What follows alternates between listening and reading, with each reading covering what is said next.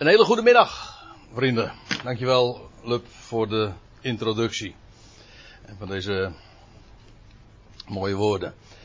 En inderdaad, wij gaan voor, ons voor de derde keer bezighouden met uh, Handelingen 2. De toespraak die Petrus heeft gehouden op de Pinksterdag.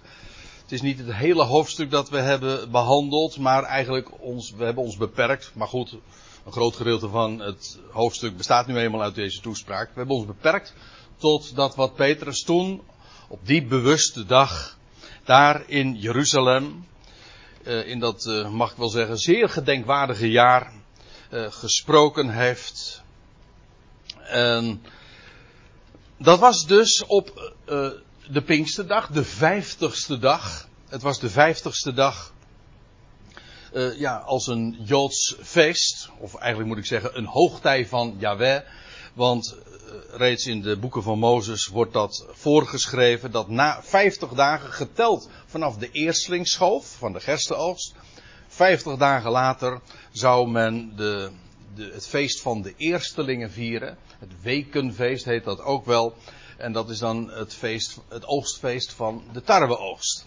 Maar in ieder geval, dat was dan de, de speciale betekenis die het voor de Joden in die dagen had. Het was een, de, uh, een periode ook waarin vele pelgrims ook in Jeruzalem waren. Dat blijkt ook wel uit het begin van het hoofdstuk. Uit de talloze volkeren. Nou ja, ik zeg talloze. Het, wel geteld waren het er twaalf, worden hier genoemd. En dat is ook niet zonder betekenis, lijkt mij.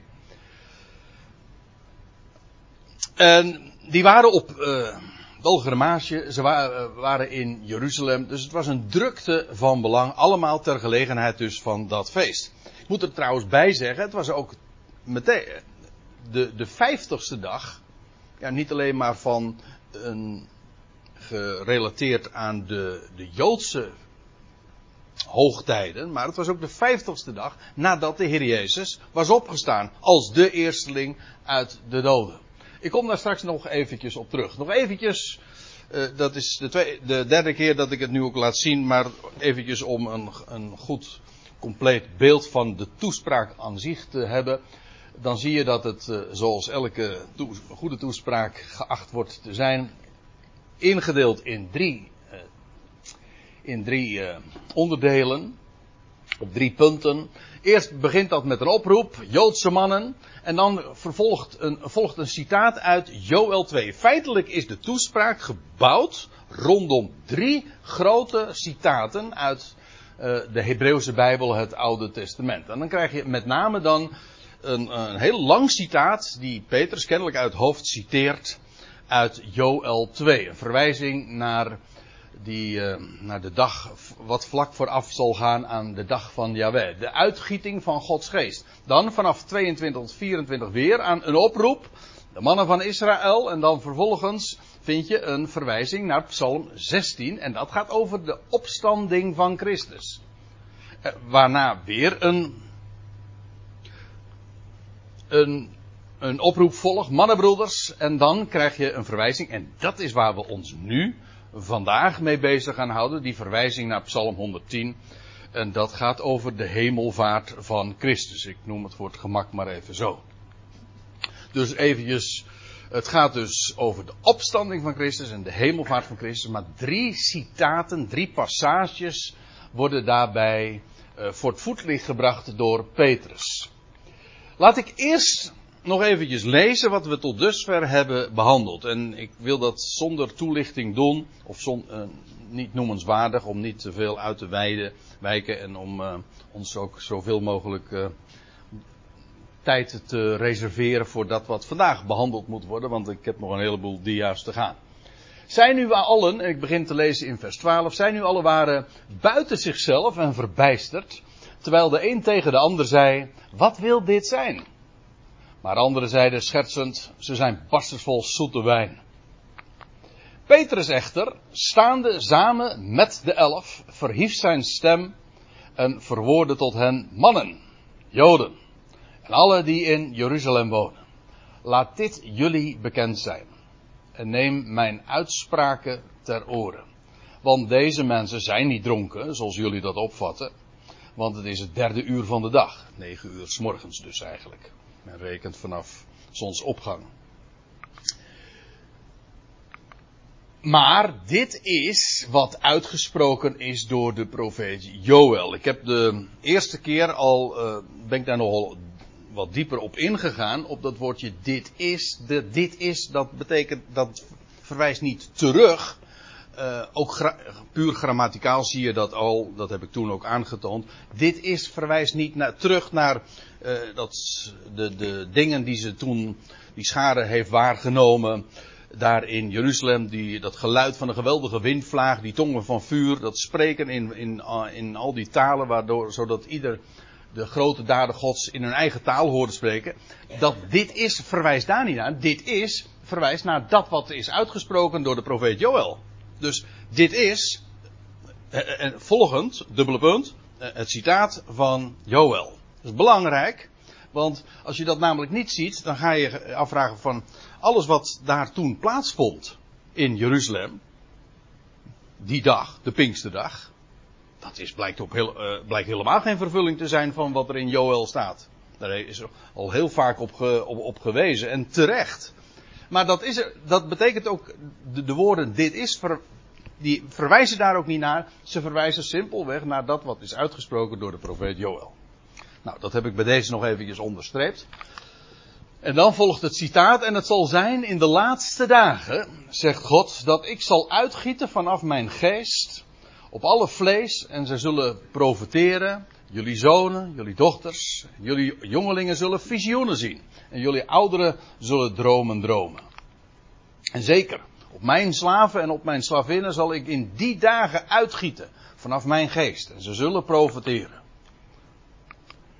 En ik zal, volgt nog steeds is dit het citaat. En ik zal wonderen geven in de hemel boven en tekenen op de aarde beneden. Bloed en vuur en damp van rook. Nou, moet toch duidelijk zijn dat die dingen helemaal niet hebben plaatsgevonden op de, de Pinksterdag. Maar dat is ook helemaal niet wat Petrus dus beweerde. De zon zal vervormd worden tot in duisternis en de maan tot in bloed, voordat de dag van de Heer komt. De grote en tevoorschijn komende dag. En het zal zijn dat ieder, wie ook maar, de naam van de Heer aanroept, gered zal worden. En dan, dat is dan het einde van het citaat. En dan zegt, vervolgt Petrus, mannen, Israëlieten, hoort deze woorden. Jezus, de Nazarener, een man, aangetoond van Gods wegen voor jullie, met vermogens, wonderen en tekenen, die God door hem deed in jullie midden, zoals jullie zelf hebben waargenomen. Deze, in de bepaalde raad en de voorkennis van God uitgeleverd door handen van wettelozen. Vastnagelend ruimden jullie hem uit de weg. Die de God deed opstaan. Losmakend de barensweeën van de dood. Omdat het niet mogelijk was onder deze hem vast te houden. Want nou volgt weer een citaat uit Psalm 16. David zegt van hem: Ik zag de Heer voor mij, in het zicht van mij voortdurend, want hij is aan mijn rechterhand, opdat ik niet geschud zou worden. Vanwege dit werd mijn hart blij gemaakt en mijn tong jubelt. Nog echter ook mijn, ook mijn vlees zal nestelen in hoop.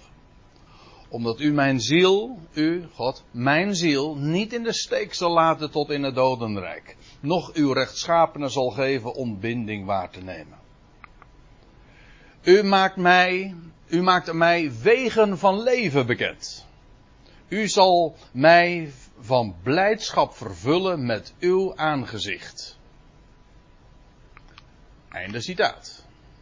En Petrus vervolgt, mannen broeders, het is geoorloofd met vrijmoedigheid naar jullie toe te zeggen, aangaande de aartsvader David, de patriarch David, dat hij en is overleden en werd begraven en zijn graftombe is te midden van ons. Misschien zelfs heel concreet daar op die locatie waar Petrus zich toen ook bevond.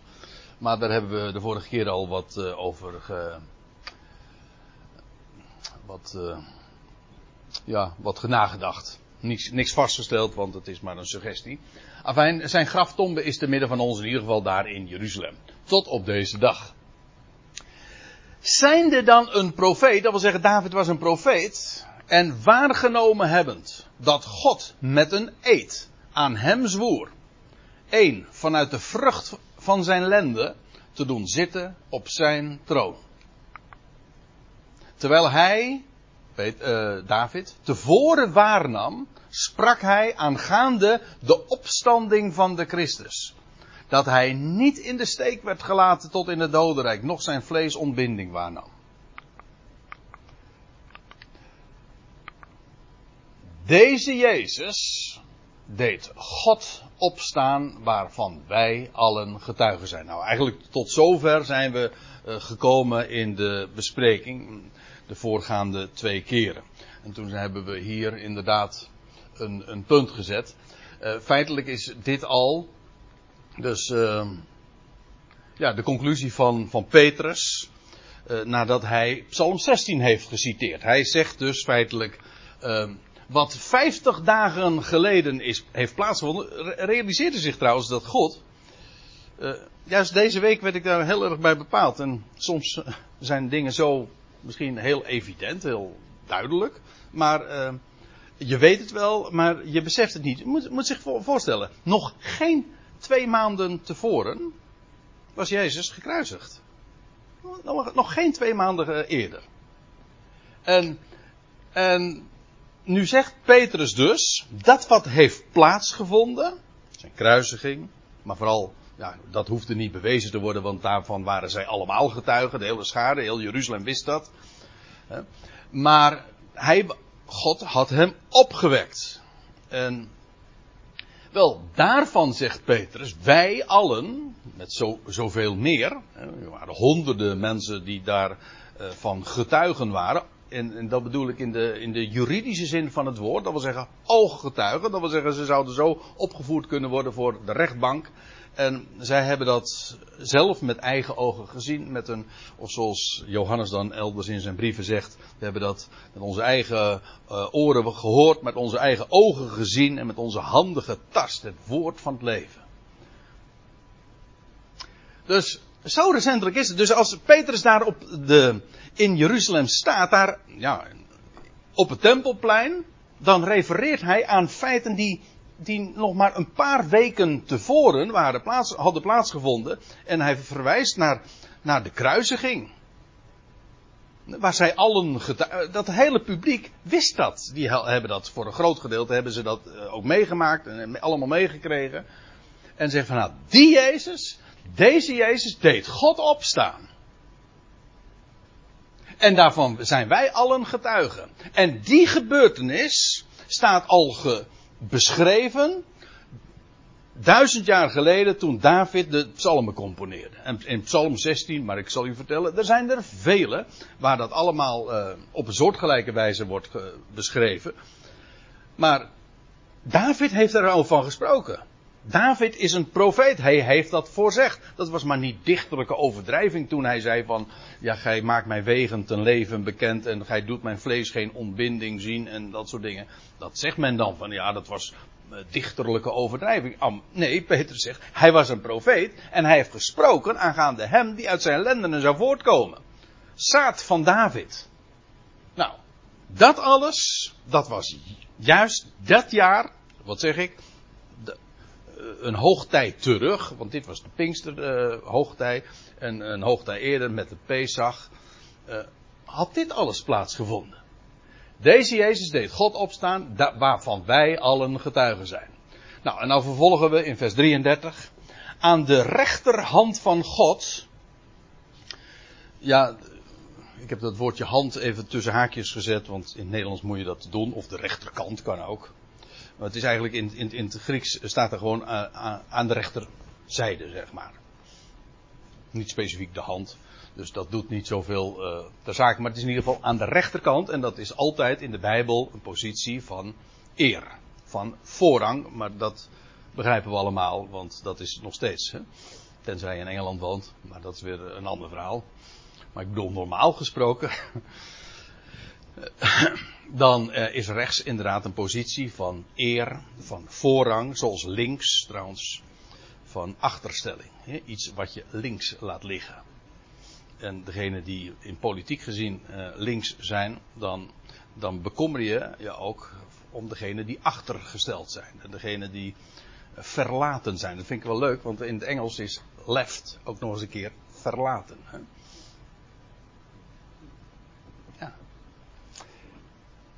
In het uh, Latijn is het trouwens sinister. Maar goed, uh, rechts, links. Aan de rechterhand van God, niet door de rechterkant. Ik, ik heb me het is me opgevallen, ik weet niet of het in de Statenvertaling ook zo is, maar dan staat er uh, door de rechterhand van God verhoogd. Ik zeg niet dat de gedachte op zich onjuist is, maar er staat eigenlijk, dat woordje door staat er in ieder geval niet. De derde naamval doet, uh, doet niet zo heel veel te zaken, maar in ieder geval de gedachte is dus, hij is nu verhoogd aan de rechterzijde van God. Dat zal straks ook vanzelf wel blijken aan door het citaat wat hij dan vervolgens, waarmee hij dat bewijst.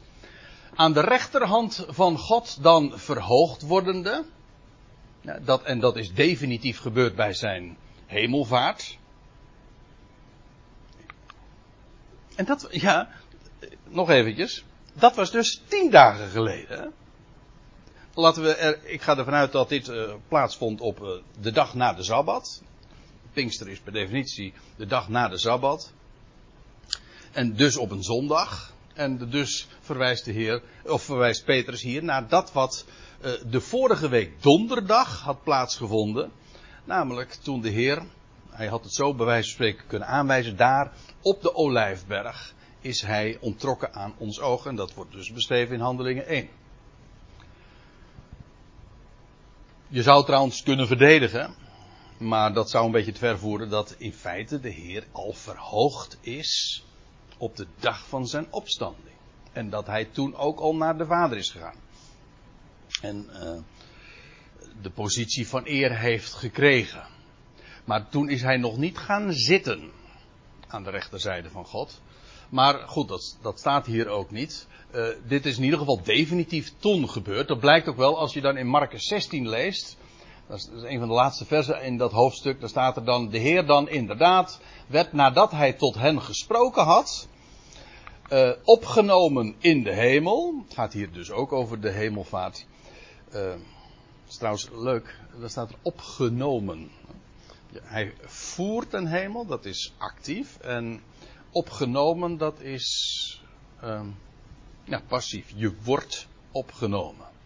Hetzelfde eigenlijk uh, als bij het onderscheid wat je dus ook ziet, dat hij, hij is opgewekt en, en hij stond op.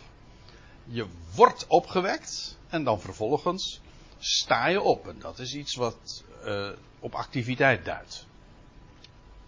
Je wordt gewekt morgens en dan sta je op. Dat is uh, de gedachte. In ieder geval hier is het, hij werd opgenomen in de hemel en is gaan zitten. En dat is een positie van rust. Ook van wachten trouwens. Ik heb er nu geen plaatje van, maar als u dat in Hebreeën 10 naleest, uh, dan staat er inderdaad dat hij is gaan zitten, voorts wachtende of afwachtende, totdat zijn vijanden gesteld zullen worden tot een voetbank voor zijn voeten. Maar in ieder geval, dat zitten duidt ook van wachten. Dat is een, een positie van rust en van eigenlijk ook in die zin van passiviteit.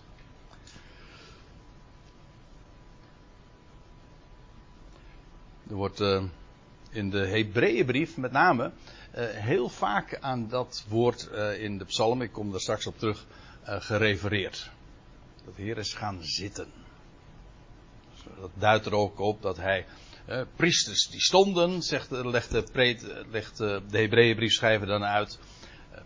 Priesters die stonden, want hun taak was nooit af. Maar hij is na één offer, één, na, na eenmalig offer, dat volmaakt is, gaan zitten aan de rechterzijde van God. Voorts afwachtende, zo staat het er. Hebreeën 10, vers 10, als ik me niet vergis of zo. En is gaan zitten aan de rechterkant van God. Afijn, uh, dat is, uh, we gaan weer even terug naar Petrus toespraak. Aan de rechterhand van God dan verhoogd wordende. Bovendien, de belofte van de geest, namelijk de heilige, in ontvangst nemend bij de Vader. En ja, wanneer was dat? Het wordt hier uh, zo gesuggereerd, hij werd verhoogd en bovendien ontving hij ook de belofte van de, van de Heilige Geest, die nam hij uh, in ontvangst of hij ontving hij. hij. Hij kreeg de Geest. En dat trouwens, dat is wel interessant, want als je even, even over doordenkt, ik zei al, aan de rechterzijde van God dan verhoogd wordende, natuurlijk kun je zeggen, hij is gaan zitten aan de rechterhand van God, toen hij, bij zijn hemelvaart. Maar feitelijk op de dag van zijn opstanding werd hij al verhoogd. En dat was ook de dag dat hij de geest, namelijk de heilige, ontving. Hij kreeg leven. Dat lijkt me vrij simpel. De geest krijgen. De Heer ontving de geest niet bij zijn hemelvaart. Ik zou niet weten hoe je dat zou moeten opvatten of uitleggen. Nee, hij ontving de belofte van de geest. Waar trouwens eh, heel de Hebreeuwse Bijbel eigenlijk van, van getuigt. Van de geest die gaat komen. En de geest, de heilige namelijk. Die nieuw leven zal wekken. Dat sterker is dan de dood. Kijk, een mens, als een mens de geest krijgt. Hm, dan op het moment dat een mens geboren wordt, dan gaat hij ademen. Dan krijg je de geest. Maar ja, dat is vergankelijk geest. Vergankelijk leven. Sterven feitelijk. Maar heilige geest, dat heeft te maken met opstandingsleven ontvangen. Wel, de eersteling die opstandingsleven ontving, dat wil zeggen leven dat echt de dood achter zich heeft, definitief, wel, dat is hij. Hij ontving de geest, de heilige, van de Vader. Dat wil zeggen, hij werd opgewekt door de Vader. In zijn opstanding ontving hij de Heilige Geest. En feitelijk, en dat is ook wel mooi, eh, want de gedachte is, hij werd eh, gezalfd ook met geest. Ja, profeten, priesters, koningen, ze werden gezalfd met olie, maar die olie, olijfolie, is altijd een type van geest. Onvergankelijk leven. Heeft ook weer alles te maken met de olijfboom. Maar in ieder geval, dat is een type van leven. Maar dan met allemaal hoofdletters. Hij ontving in, toen hij daar was, de derde dag in het graf, werd hij gezalfd met geest. Hij kreeg de geest, letterlijk. Kijk, drie dagen eerder gaf hij de geest. Maar dat was vergankelijk leven. Vervolgens, op die dag van de eerstlingsschoof, kreeg hij de geest en stond hij op uit de doden, werd verhoogd aan, uh, aan de rechterhand uh, van God. En ja, hij kreeg de geest en daarmee werd hij dus gezalfd. Oftewel, als ik het in het Hebreeuws zeg, dan werd hij de Mashiach. De Messias. Of op zijn Grieks dan de Christus. Dus hij werd toen de geest. Je zou natuurlijk ook kunnen zeggen van ja, maar hij werd toch al gezalfd met de Heilige Geest. Dat zegt Petrus in Handelingen 10 in het huis van Cornelius. Toen uh, hij gedoopt werd in de Jordaan. Dat staat er. Hij werd gezalfd met de Heilige Geest toen uh, bij zijn doop in de Jordaan. En nou, waarna je dan vervolgens op een splitsing staat en zegt van ja, wat is het nou? Is het, werd hij toen de gezalfde of werd hij in zijn opstanding de gezalfde? En als u mij vraagt, het is beide waar. En dat is denk ik. Ik zie, eh, het is niet zo moeilijk om de connectie te zien. Want zijn doop in de Jordaan is een type van zijn opstanding uit de doden. Hij, hij ging onder in de Jordaan. Trouwens ook een beeld van dood en van sterven. De Jordaan, de doodsjordaan. Hij ging onder in de Jordaan. En vervolgens dan lees je, hij stond op uit de Jordaan en vervolgens uh, daalde de geest in de gedaante van de duif op hem neder. Nou, dat was zijn zalving dus. Maar het was een type van wat drieënhalf jaar later zou plaatsvinden, namelijk toen hij in het graf lag, daar in Jeruzalem, en dat hij de geest van God ontving en leven daarmee kreeg. De geest, de heilige, nam hij in ontvangst. En toen werd hij definitief de gezalfde, de Messias, de Christus. Dus hij ontving de geest. En hij goot die, of hij stortte die uit. Dat is heel rijkelijk, hè. Wat jullie zien en horen. Moet zich voorstellen dat wat er op die dag had plaatsgevonden. Die schade was juist bij elkaar gekomen. Die was daar uh, samengedromd vanwege de, de, ja, de fenomenen die, die daar uh, gebeurden. Vanwege die, die, dat geluid en, en de, dat talenwonder wat, uh, wat zich manifesteerde. Ze zagen dat, ze hoorden dat. Het was dus heel een demonstratief gebeuren. En die geest, de geest werd uitgestort. Kijk, je zou ook hier weer kunnen zeggen. De discipelen ontvingen reeds geest op de dag van de opstanding. Hier ga ik eigenlijk hetzelfde zeggen als wat ik zojuist zei over de hemelvaart. De Heer, op de dag van zijn opstanding is hij al naar de hemel gegaan. Ik ga dat nu verder niet uh, aantonen, maar daar is in Johannes Evangelie met name zie je dat uh, duidelijk. Hij is, naar, hij is ten hemel gegaan, naar de hemel gegaan. Uh, maar op diezelfde dag ook heeft hij, dan lees je dat hij in de avond dan verschijnt aan zijn discipelen, terwijl de deuren gesloten waren enzovoorts. Maar in dat gezelschap verschijnt hij dan en dan staat er, dan blaast hij op hen en, en dan zegt hij, ontvang mijn geest, heilige geest. Dus wanneer ontvingen, nou de wanneer ontvingen die discipelen nou heilige geest? Dan kun je zeggen, op de dag van de opstanding. Hè? Ja, ze vingen. Want, dus, dus ja, met recht Pasen en Pinksteren op één dag dus. Het was toen Pasen. Dat wil zeggen, ik hou niet zo van dat woord, want het refereert te veel aan de kerkelijke kalender. Pesach, het was Pascha.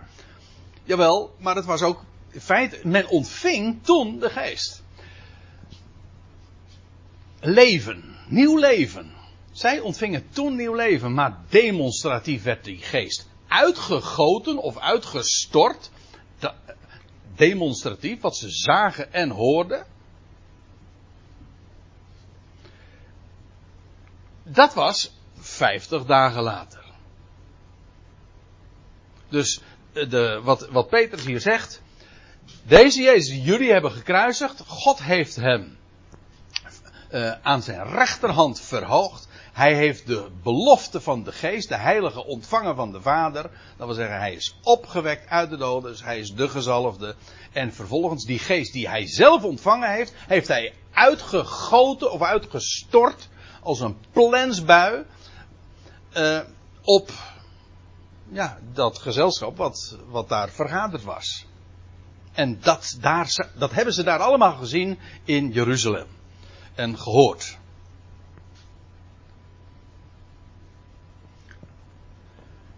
Want, ik, ik, lees verder. Want niet David is omhoog gegaan of opgevaren tot in de hemelen.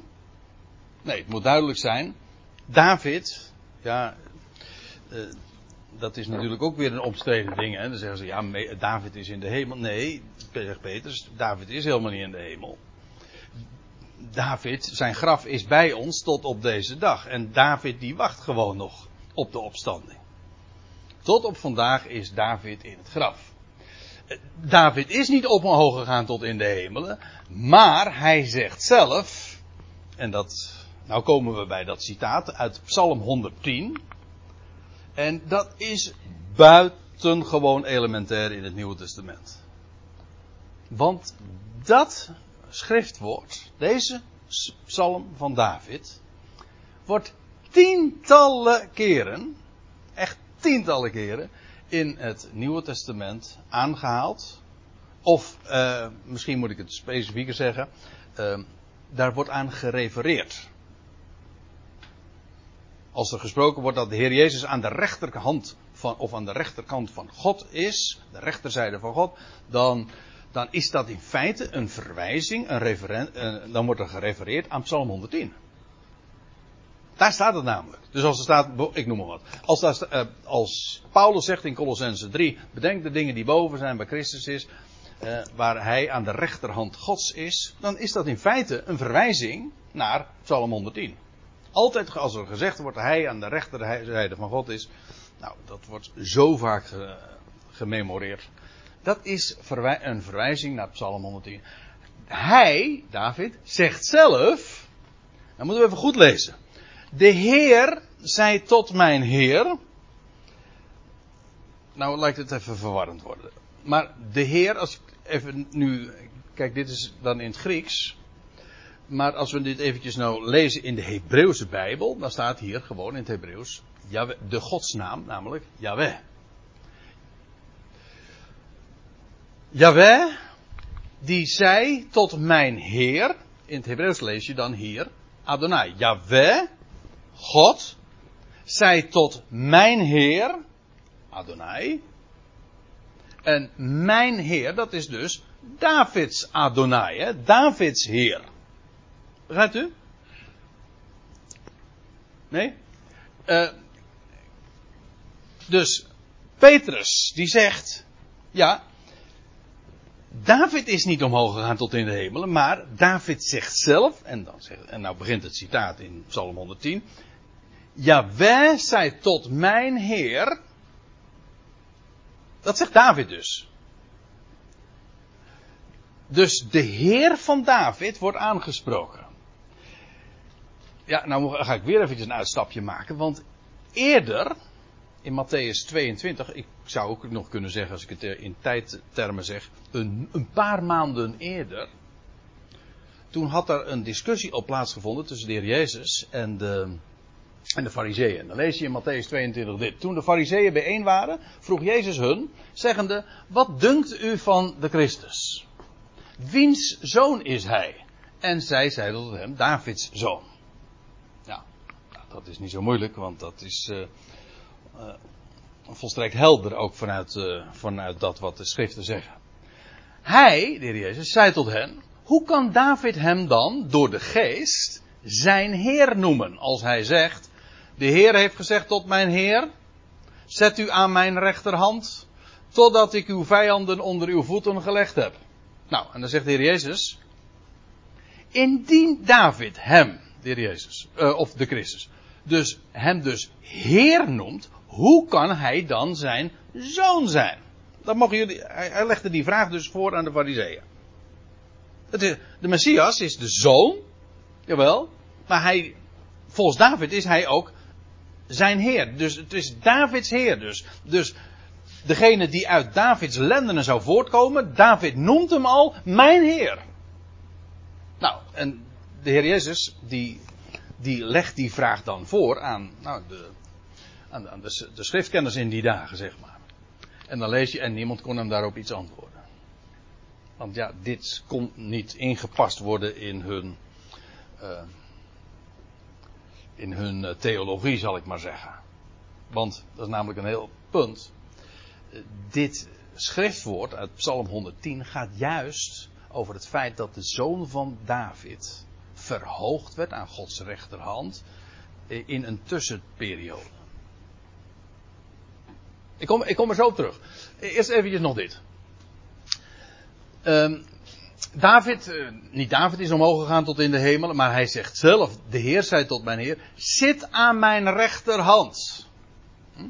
En dit is Christus tegenwoordige positie.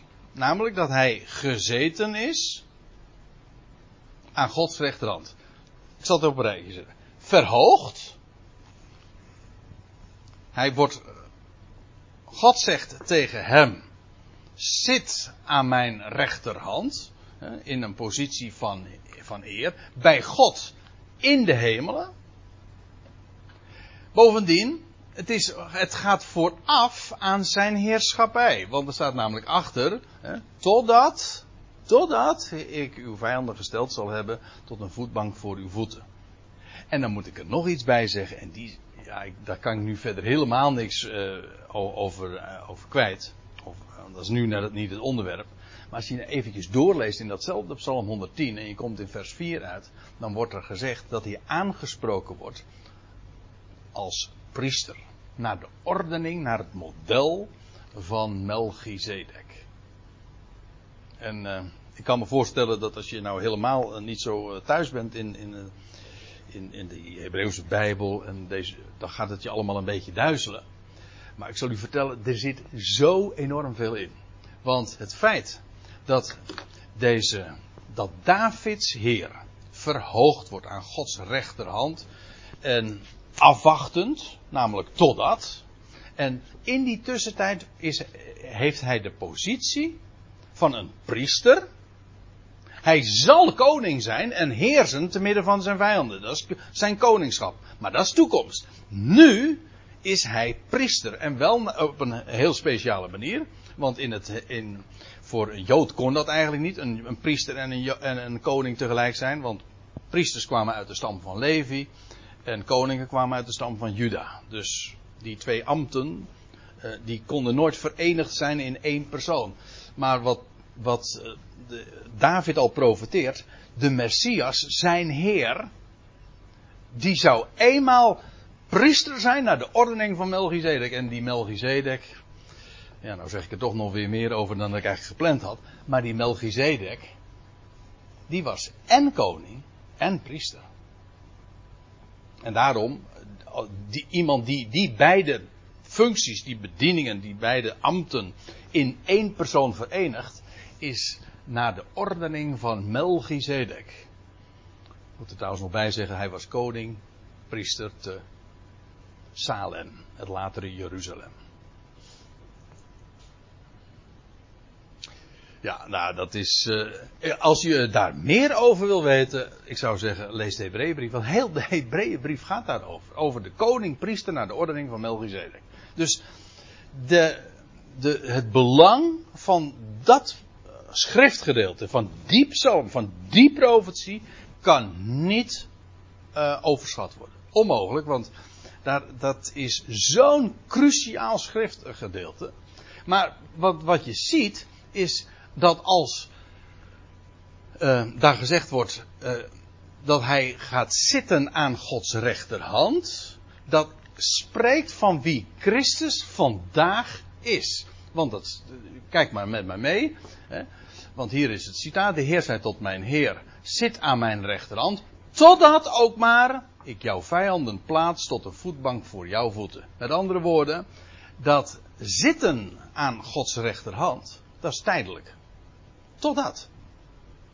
Natuurlijk, je kunt, hij is verhoogd. Aan Gods rechterhand. Dat is een positie van voorrang.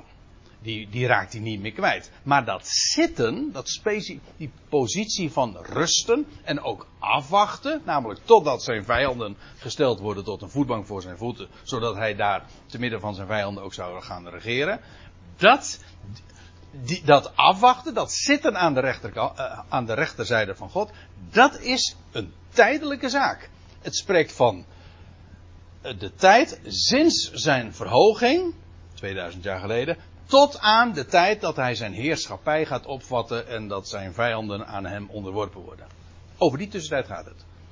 Dus dat zit aan mijn rechterhand gaat juist over de tegenwoordige tijd. Dat, die, dat Davids Heer dus ook verborgen is. Dat Davids Heer, nou dan zie je ook trouwens dat het Jodendom en de Joodse leiders dat absoluut niet konden matchen en konden uh, uh, zeg maar klaar konden krijgen in hun, in hun theologie. Want hun idee, dat is nog steeds zo, hun idee is dat als de Messias komt, dan gaat hij heersen uh, te midden van de vijanden. Waarom kan Jezus niet de Messias zijn, zeggen zij. Nee, als de Messias komt, dan, dan is er een koning en dan gaat hij zijn koninkrijk wereldwijd vestigen. Nee, zegt Petrus en Paulus en al de schrijvers van het Nieuwe Testament. Want David heeft over hem geprofiteerd dat hij, voordat hij zou gaan heersen te midden van zijn vijanden, dat hij verhoogd zou worden, wat trouwens ook al aangeeft dat hij eerst vernederd was, dat hij verhoogd zou worden aan Gods rechterzijde, dat wil zeggen kennelijk in de hemel geplaatst worden, niet meer op aarde is, en bovendien wacht, in afwachting is, in rust is. Als koning is hij passief. Als priester niet. Nee, maar goed, dat is meer erover in de Hebreeënbrief. Maar als koning is hij passief. Ik bedoel, alle macht is hem gegeven, maar hij heerst niet. Ja, in genade, maar dat betekent ook dat hij gewoon niet ingrijpt. Toch? Dus. Hij, dat zitten aan de rechterhand van God, dat is, het, dat is typerend voor zijn huidige positie. En dat betekent dus ook dat in die tussentijd, die twee millennia zal ik maar zeggen, die zijn nu bijna, ik bedoel, dat Petrus dit op het Tempelplein zei, dat was bijna 2000 jaar geleden. Wij zitten nu aan het einde van die twee millennia. En wij weten, ja, dat moet eh, binnenkort gaan gebeuren. Dat hij inderdaad gaat, dat hij vanuit de, het heiligdom zal komen, vanuit de hemel zal komen en alsnog zijn heerschappij zal gaan aanvaarden en zal heersen op de aarde in Jeruzalem, zoals Lub dat in zijn dankgebed ook zei. Totdat ook maar ik jouw vijanden plaats tot een voetbank voor jouw voeten. En je zou eigenlijk, misschien uh, ja, moeten we dat bij een andere gelegenheid nog maar eens een keertje doen. Dat Psalm 110 eens een keer goed bespreken.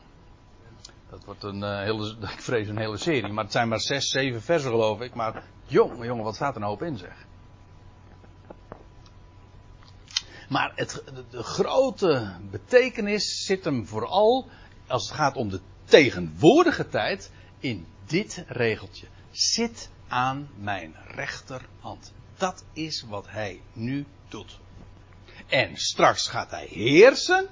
Hij zit totdat inderdaad zijn vijanden geplaatst worden. En dat hij gaat heersen als koning. En zijn koninkrijk ook zal uitbreiden naar de hele aarde.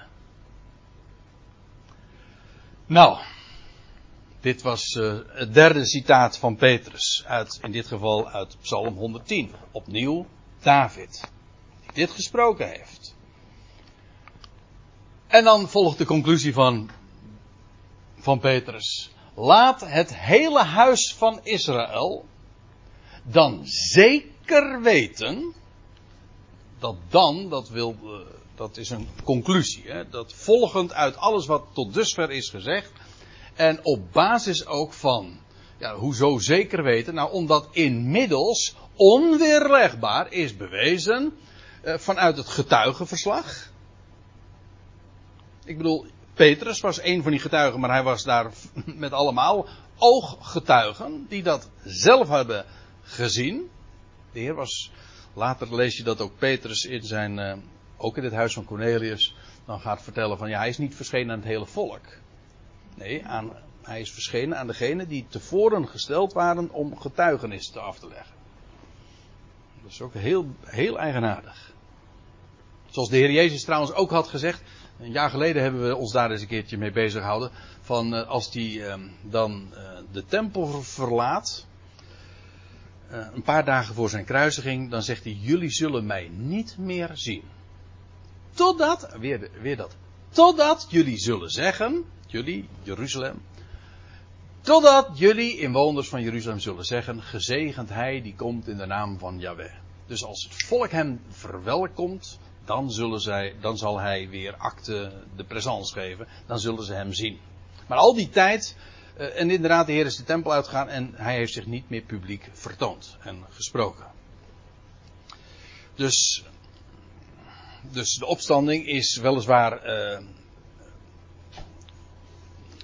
bewezen. Dat wil zeggen, er zijn vele getuigen van. Maar het is niet zo dat de Heer verscheen, hij is verschenen aan heel het volk. Dat is toekomstig. Maar in ieder geval, uh, op basis van de vele getuigen, op basis van de vele krachten, wonderen en tekenen. Ook dat is trouwens iets waarvan, waar Petrus zijn publiek op wijst. Hij zegt, jullie weten het allemaal. Hier, gewoon ter plaatse. Hier in Jeruzalem en, in het hele Joodse land daar in Galilea heeft hij zoveel wonderen en tekenen gedaan. En dat wisten zij. En hoezo ook zeker weten, wel ook om, en dat is wat hij eigenlijk in deze toespraak doet, dat wat er gebeurd is. En waar hij nu van spreekt, van zijn Kijk, dat hij gekruisigd was, wisten ze. Maar dat hij opgestaan was drie dagen later. Ja, natuurlijk waren er. Dat graf was leeg. Maar goed, uh, hoezo? Hoe, hoe kwam dat het graf leeg was? Nou, Hij is opgestaan en vervolgens hij is ten hemel gevaren. En die dingen, die feiten, zijn opstanding, 50 dagen eerder. Zijn hemelvaart, 10 dagen eerder. Was voorzegd al in de Hebreeuwse Bijbel. En dat is wat Petrus feitelijk in deze toespraak zegt. Dat de, de meest actuele gebeurtenissen, die zo recentelijk waren, hadden plaatsgevonden. Dat was voorzegd in de Hebreeuwse Bijbel. En door de profeten, door Joël, door David in de psalmen. Het was voorzegd in de schriften. Zodat het huis van Israël, heel het huis van Israël, zeker zou weten dat God hem en tot Heer en tot Christus maakt. En tot Heer, Davids Heer, weet je wel, mijn Heer. Tien dagen eerder. En tot Christus gemaakt heeft. Gezalfd met Heilige Geest. Dat was vijftig dagen eerder. Dat zou het hele huis van Israël zeker weten. En dat dat van Gods wegen zo gebeurd was. Dat, nou ja, dat was, uh, dat moest, uh, eigenlijk de hele toespraak dient er ook toe om dat onder bewijs te stellen. Deze Jezus die jullie kruisigde. Ik, ik wijs er eigenlijk iedere keer deze toespraak op dat uh, op de actualiteit. Dat was 53 dagen geleden. 50 dagen geleden stond de Heer op en 53 dagen eerder was de Heer gekruisigd. Deze Jezus die jullie kruisigde. Zo kort geleden. Hier in Jeruzalem. Dus feitelijk, dit 36e vers van Handelingen 2 van Petrus toespraak is de, de grote conclusie van alles wat hij tot dusver nu heeft gezegd. Ik bedoel, die mensen waren allemaal uh, daar naartoe gekomen vanwege de dingen die ze zagen en hoorden.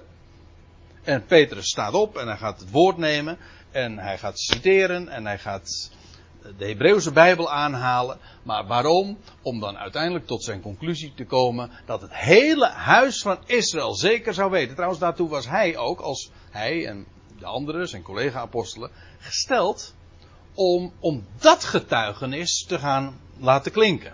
En de Pinksterdag was eigenlijk de grote, ja, de aftrap daarvan, zeg maar. Tot die tijd hebben ze gewoon gewacht. En nu, uitgerekend op deze dag, zou het allemaal gaan beginnen. Ik moet trouwens eens aan denken dat, dat Petrus dit zo zegt. En ja, 53 dagen hebben jullie hem gekruisigd. Maar ik zou het natuurlijk ook nog, nog wat persoonlijker kunnen maken. Als ik het eventjes in de, in de schoenen van Petrus ga staan. Eh, 53 dagen geleden heb ik hem nog verlogend. Dat is ook zo. Hoe, hoe heftig is die tijd geweest? Hoe, hoeveel is er niet gebeurd? Dus als, uh, dat, dat, zie je trouwens ook uh, in Handelingen 3, als dan uh, dat die verlamde man bij de schone poort was genezen, dan lees je ook dat, dat Petrus zegt van, dat, goh, hoe, zegt het, hoe staat het er precies? Ja, in vers 14 van Handelingen 3 maar jullie hebben de heilige en rechtvaardige verlogend en begeerd dat u een man die een moordenaar was, geschonken zou worden. En je zou als kritische toehoorder kunnen zeggen van, dat zei, dat zei hij. Hm? Ja. Dus Petrus staat gewoon feitelijk, uh, hij zegt, ja, ik, ik ben één van jullie. Hm? Dit trouwens, dit getuigenis, wat, hij, wat hier klinkt op de Pinksterdag, dat was ook het getuigenis wat iedere keer weer in die eerste hoofdstukken, in de, ja, in de eerste hoofdstukken van handelingen, in de, in de navolgende jaren zou gaan klinken. Tot de dood van Stefanus aan toe zou in Jeruzalem dit getuigenis klinken. Ik, ik neem u even mee naar handelingen 5. Daar staat ook trouwens weer Petrus die aan het woord is. En ik lees in vers 30.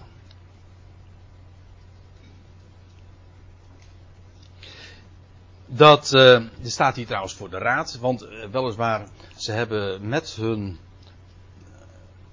getuigenis, hebben ze velen in het volk bereikt. En velen ook Je leest de Pinksterdag 3000, vervolgens lees je over 5000.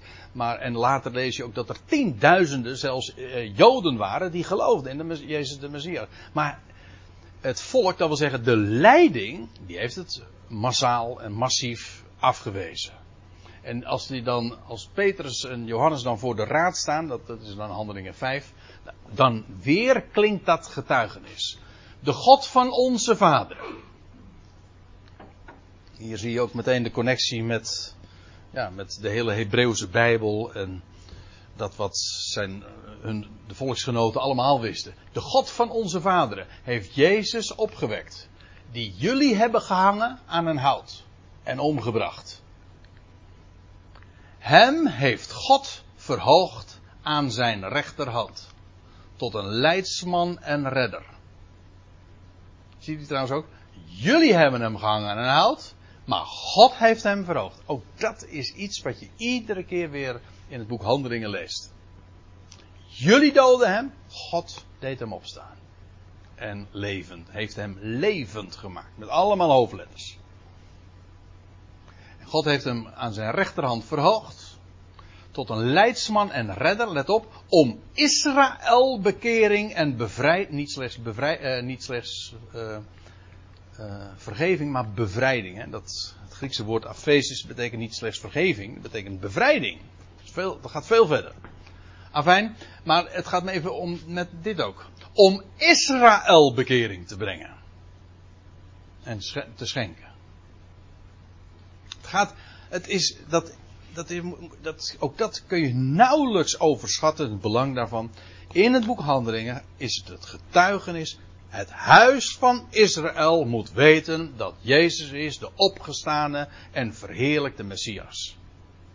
En waarom moet Israël dat weten? Wel, als Israël het zal gaat aanvaarden, dan zal het vervolgens via een bekeerd en hersteld Israël naar de volkerenwereld gaan. Want als, dat is, dat is trouwens handelingen 3, als, als Israël tot bekering komt, zal, zou komen, dan zou de Messias terugkeren en vervolgens zou hij zijn plaats innemen in Jeruzalem. En vanuit Jeruzalem zou het koninkrijk wereldwijd gevestigd worden. Oftewel, eerst Israël wordt tot discipel gemaakt en vervolgens worden alle andere volkeren tot zijn discipelen gemaakt. Dus het is, uh, dat is, dit is geen kerkelijk uh, gebeuren. Als u, hier is Paulus nog helemaal niet in de picture. Moet je, moet je goed uh, realiseren de verborgenheid speelt hier nog geen rol. Natuurlijk kun je het, er, onder de oppervlakte kun je het erin lezen, daar gaat het me niet om. Maar het gaat hier echt om, is, om de boodschap aan Israël. Opdat Israël bekering, uh, bekeerd zou worden en daardoor ook bevrijd zou worden van haar zonde. En daardoor ook nieuw leven zou ontvangen dus. Nou, eigenlijk, uh, dit was de toespraak van Petrus.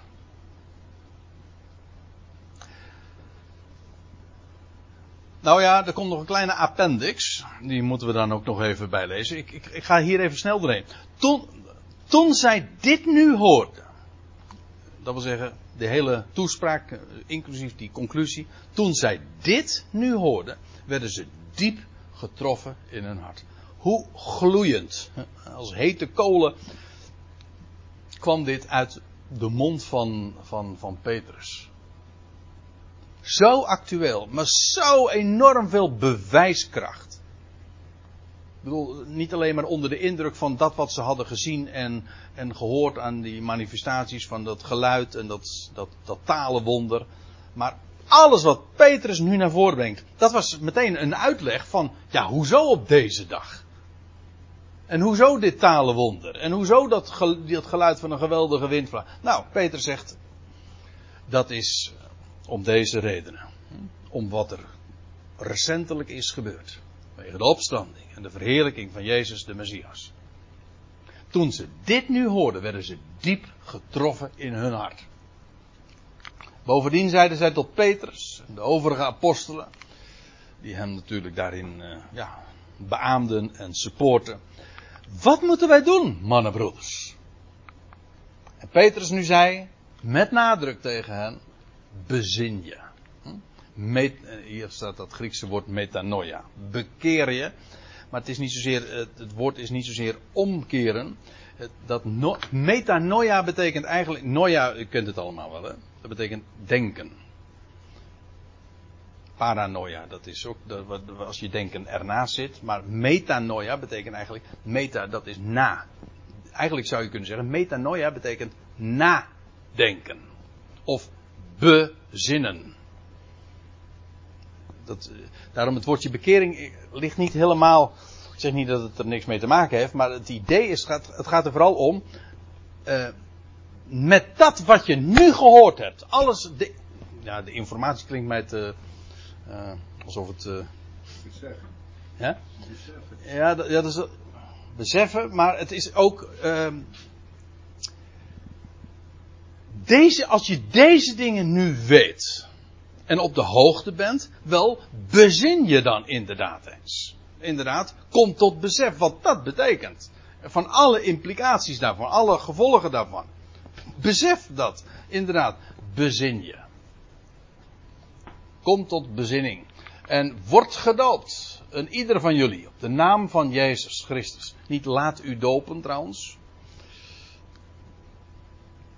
Uh, maar uh, wordt gedoopt, een ieder van jullie. En dat doop is.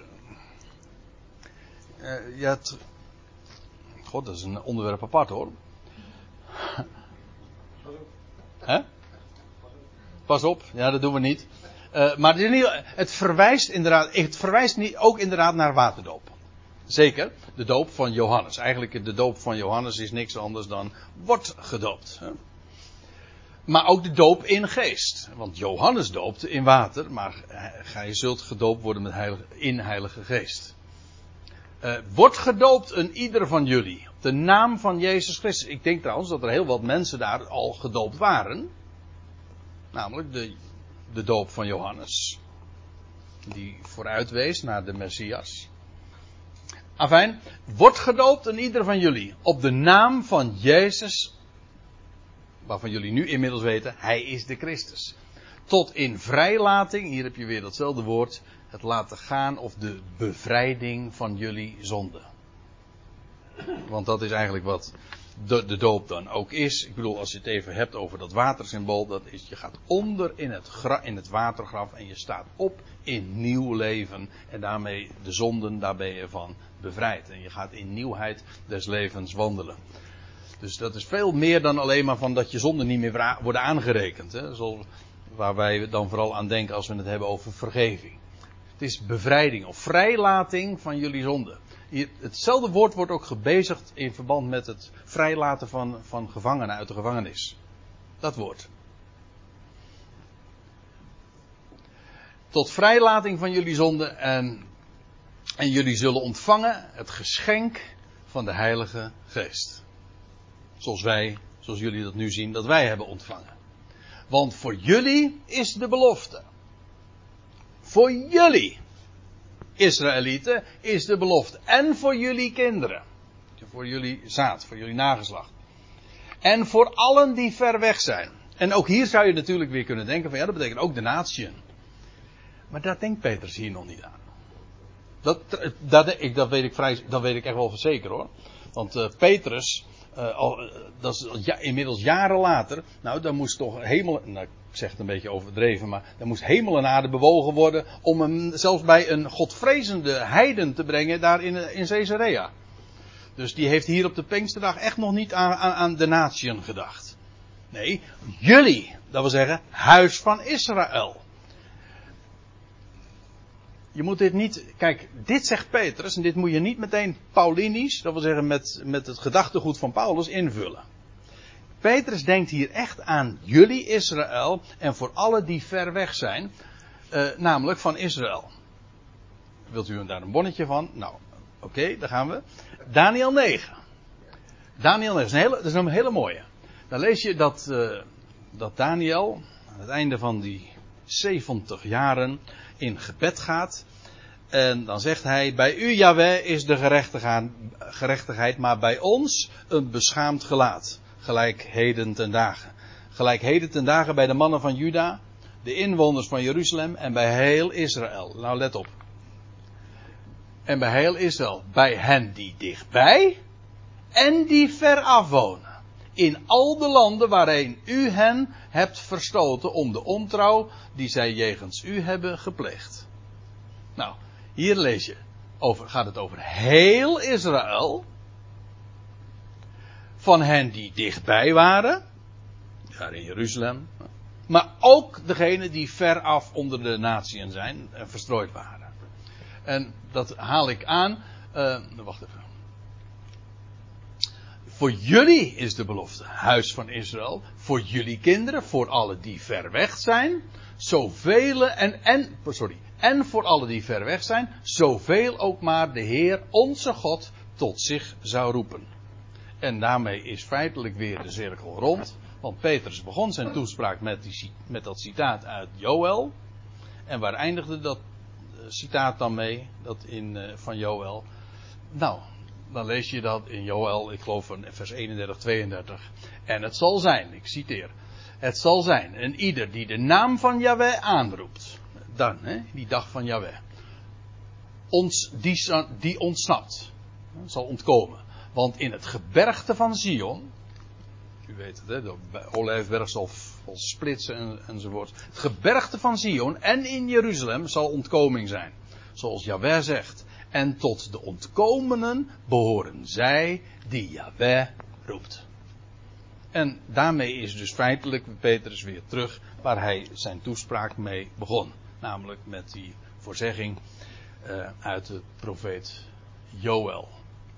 Allemaal om aan te geven dat wat nu had plaatsgevonden, de, dat was de vervulling van alles wat de profeten hadden gesproken. En zegt hij, realiseer je, dat betekent dat Israël tot bekering zou komen. Dat was tot bezinning kom, komt en erkenning van de Messias. En dan zullen ook al die dingen waar worden waar Joël van gesproken heeft. En met het oog daarop zegt hij, het huis, het ganse huis van Israël zou zeker weten. En dat getuigenis wel, dat, uh, dat klinkt daar in handelingen. En dat vervolgens Israël als volk, ik bedoel de representanten, de oversten, de leiders, de Sanhedrin, dat heeft afgewezen. En dat vervolgens een dertiende apostel geroepen wordt en dat het heil naar de natie gaat en dat Israël terzijde gesteld wordt. Dat is hier nog niet aan de orde. Nou, dat was uh, zo ongeveer de toespraak van Petrus. Ja, je zou door kunnen lezen wat er vervolgens dan gebeurt. In vers uh, eh, 40. Maar ik heb me met opzet even beperkt tot de toespraak van, van Petrus.